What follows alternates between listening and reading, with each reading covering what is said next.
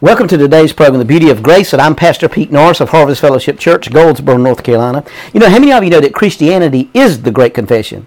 But most Christians who are defeated in life are defeated because they believe and they confess the wrong things. They have spoken the words of the enemy, and those words hold them in bondage. Proverbs 6 and 2 tells us, Thou art snared with the words of thy mouth. In other words, they're caught, they're caught in a trap by the words of your mouth. You know, faith-filled words will put you over.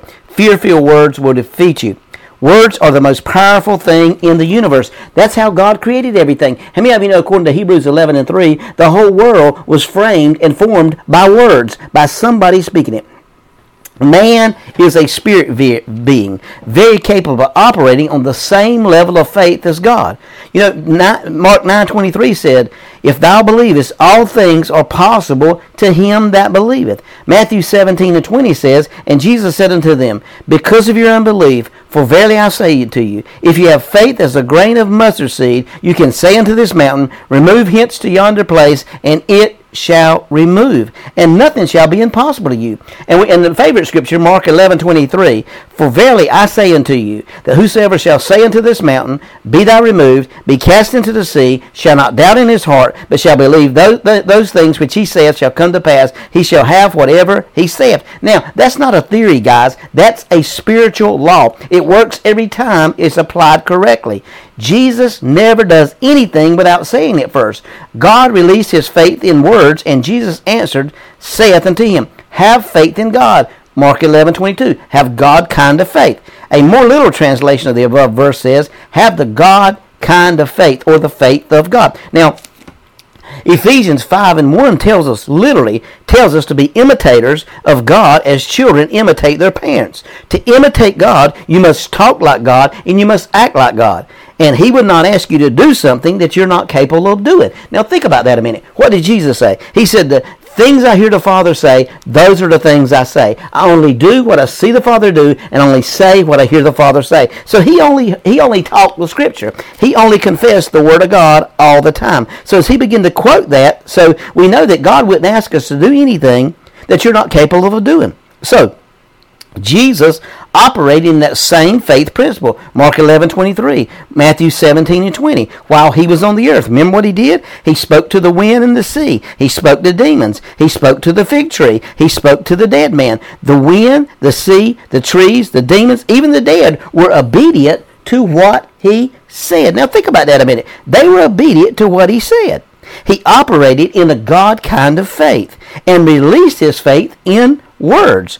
John 14 and 12, Jesus said, He that believeth on me, the works that I do, he shall do also, and even greater. These principles of faith are based on spiritual laws. They work for whosoever will apply these laws.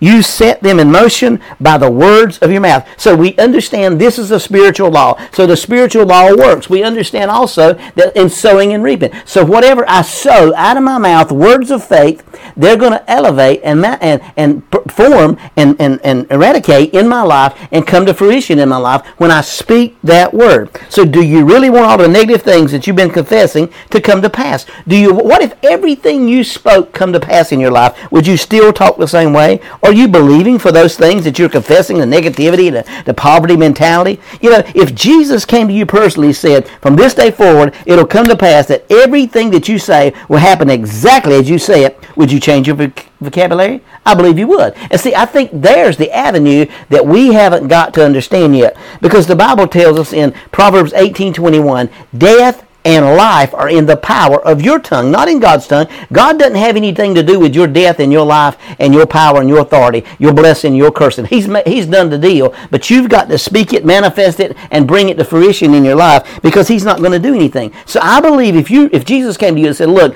everything you confess from this point on is going to happen exactly as you say it," you know, I heard Charles Capps say something one time that really spoke to me. He said God told him People are not saying what they have, they're having exactly what they're saying. And so I think there's your problem. We need to be confessing what we're believing for and not what we actually have. And as we do that, we can change and transform our own world because I believe that we have the power to create our own world out of our mouth. You know, the Bible said that Jesus, the apostle, had been sent to earth to fulfill all of our confessions. As you speak it, Jesus has been sent to fulfill and to bring to fruition what you have spoken out of your mouth as a man or woman of God. So we've got to understand something. The Spirit of God spoke to me concerning confessing the Word of God.